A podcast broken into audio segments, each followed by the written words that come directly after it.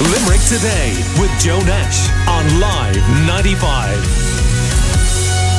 A new campaign to get safe access zones around healthcare providers has been set up in Limerick. They're holding their first virtual event this evening, the Together for Safety campaign, a public meeting to discuss safe access zones around the maternity hospital on the Ennis Road in Limerick. And we have uh, one of the organisers uh, on the line, Evie Murphy, uh, along with former Labour TD and Cabinet Minister Jan O'Sullivan, who'll be one of the speakers this evening. Are both welcome. Good morning to you.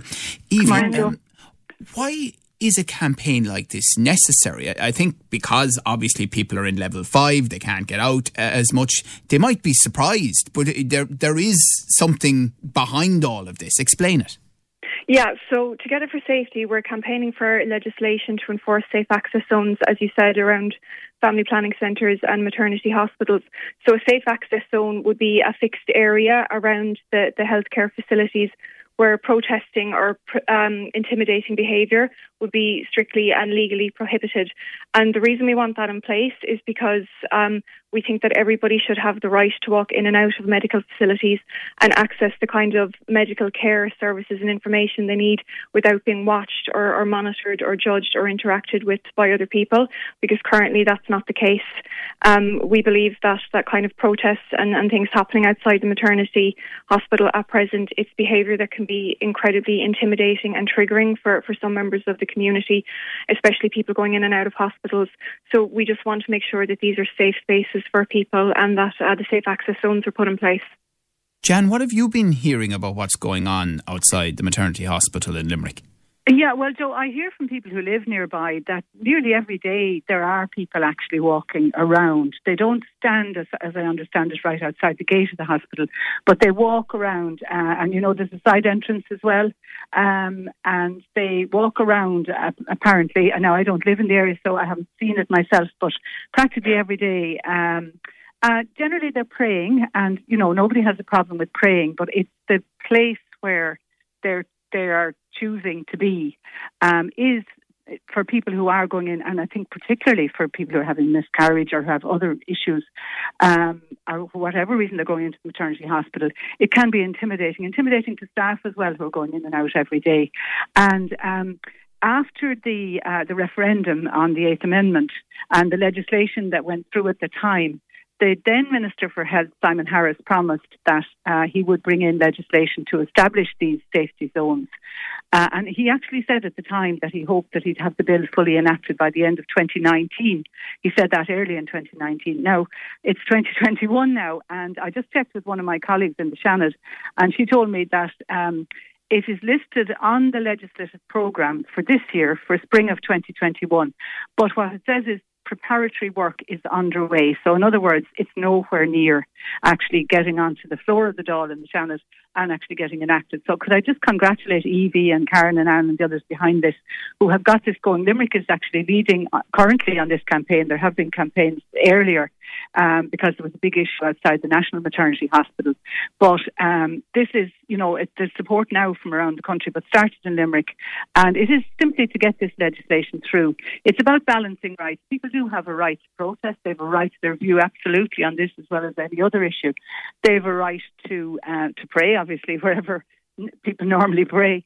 But um, it's it's the, the conflicting rights of people to access healthcare safely, without intimidation, without their privacy being invaded. That's really what this is about. And there is legislation in other countries, you know, that, that are models for what we're looking for here. Right. And Evie Murphy, I mean, are you hearing from people that they feel intimidated? Yeah, so we've uh, anecdotally it started that we were hearing from local residents that they were getting upset and distressed. So we wanted to do something about it. So uh, that's why we kind of t- uh, that's why we started Together for Safety. So what we wanted to do is we were asking people who have been impacted by these protesters to contact us and let us know. And they, they can do so either anonymously by going to our website, limerickfeministnetwork.com forward slash Together for Safety. and email us at uh, togetherforsafetylk at gmail.com to share their stories with us. So people have been sharing their stories and experiences with us of them being incredibly upset and, and triggered and intimidated when having to walk into the maternity hospital to, to access um, care. And it's not necessarily about abortion, it's, it's people who have who've had miscarriages or people just going in for scans and, and things like that, that they just have to walk past groups of people outside protesting. It makes them feel very, very uncomfortable. And, and what is the current position on congregation under level five restrictions? Well, this this is the thing as well. I mean, it's for us. It's it's also a health and safety issue. Um, I, I don't think it's necessarily could be classed as essential travel. So you're having the meeting tonight, and what are you hoping to achieve from it, Evie? So we basically want to kind of raise awareness about what is happening at the maternity hospital because a lot of people I don't think realise what's happening. And we also want to raise awareness about the campaign that we're campaigning so that legislation will be put in place to um, enforce the safe access zones.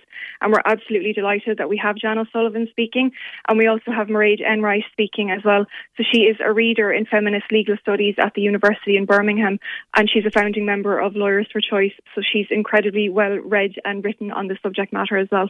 Okay, and people can find out more, of course, on the Limerick Feminist Network website, uh, yes. limerickfeministnetwork.com, and I assume how to book um, uh, onto the uh, meeting that's taking place. The meeting is actually full. We reached our capacity oh, yesterday. Okay. Yes, yeah, we'd have been happy with 15 people, but we actually reached capacity, so there's over 80 people who have registered interest to attend, so we're absolutely delighted with that. Right.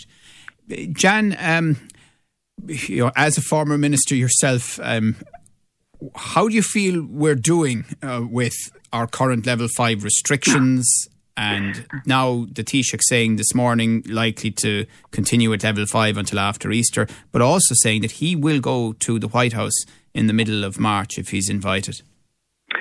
Yeah, I think there's a lot of mixed messages at the moment, Joe, and a lot of people, I think, just feel that the restrictions that they're under are a big contrast to, um, you know, for example, going to the White House or indeed other things that I think people are particularly annoyed that the airports are well Dublin Airport is so is still you know relatively busy. And I think it sixty percent of the people who came through Dublin Airport were just coming back from their holidays you know. So we do I mean you're probably aware that my party had a motion in the Dáil yesterday um, looking for um, an aggressive strategy. Now, they didn't say zero COVID, which I think isn't possible, but close to zero COVID, but a, a, really detailed strategy on how to achieve this. Because the worst thing that can happen, I think, is that if we come out of lockdown too early and then we end up with another lockdown, I don't think people could could just take another lockdown, to be perfectly honest. So I think we, we just need a more coherent consistent message from the government and one you know that people can, can feel well look if we do this other people will have to do the right thing as well, and we will get out of it at the end of it. Now, people within government privately would say, well, you know, there is essential travel required by cabinet ministers, for example, you know, um, trips to Brussels and the like. But I suppose it's the high profile nature of mm. the annual visit by the Taoiseach to the US to the White House, while now we know we'll still be in level five restrictions, that does seem to cause people to get quite agitated. Yeah, I wonder if there's, I mean, an alternative way of doing it. You know, I mean, could it, could they not have a virtual um, meeting, um, you know, with the Bóla Shamrock virtually transferred? Uh, like, uh, you know, maybe it actually would be more effective in some ways to show the, the respect for, for the for the virus and for the people that, that are not able to travel. I mean, you know, we all know people who you know, somebody belonging to them is, is seriously ill, maybe in another country, and they can't travel. Um, I know somebody myself within my own family who's who you know she she's from another country and can't travel. Her father's quite ill, so you know, I mean, it's it's something that everybody knows, and yet you know, something that isn't essential. Now, I do understand the importance of the visit to, to the White House. I mean, the, the importance of the access and the importance of, you know, how almost every country in the world celebrates St. Patrick's Day and turns things green. But, you know, we can still do it. They can still turn all these buildings green, I presume. But I don't see why you couldn't actually do it virtually, you know, and maybe in some ways it'd be more effective. It would still be on TV. There's only a handful of people going to be in the White House anyway. So, you know, it, it's the messaging and it's the interaction which mm everybody has learned to do from a safe distance. And should the Taoiseach and the Cabinet get their vaccines now? Um, I, it depends. on how essential they are, and it depends, I suppose, on what work they have to do. They do have to do a certain amount of work.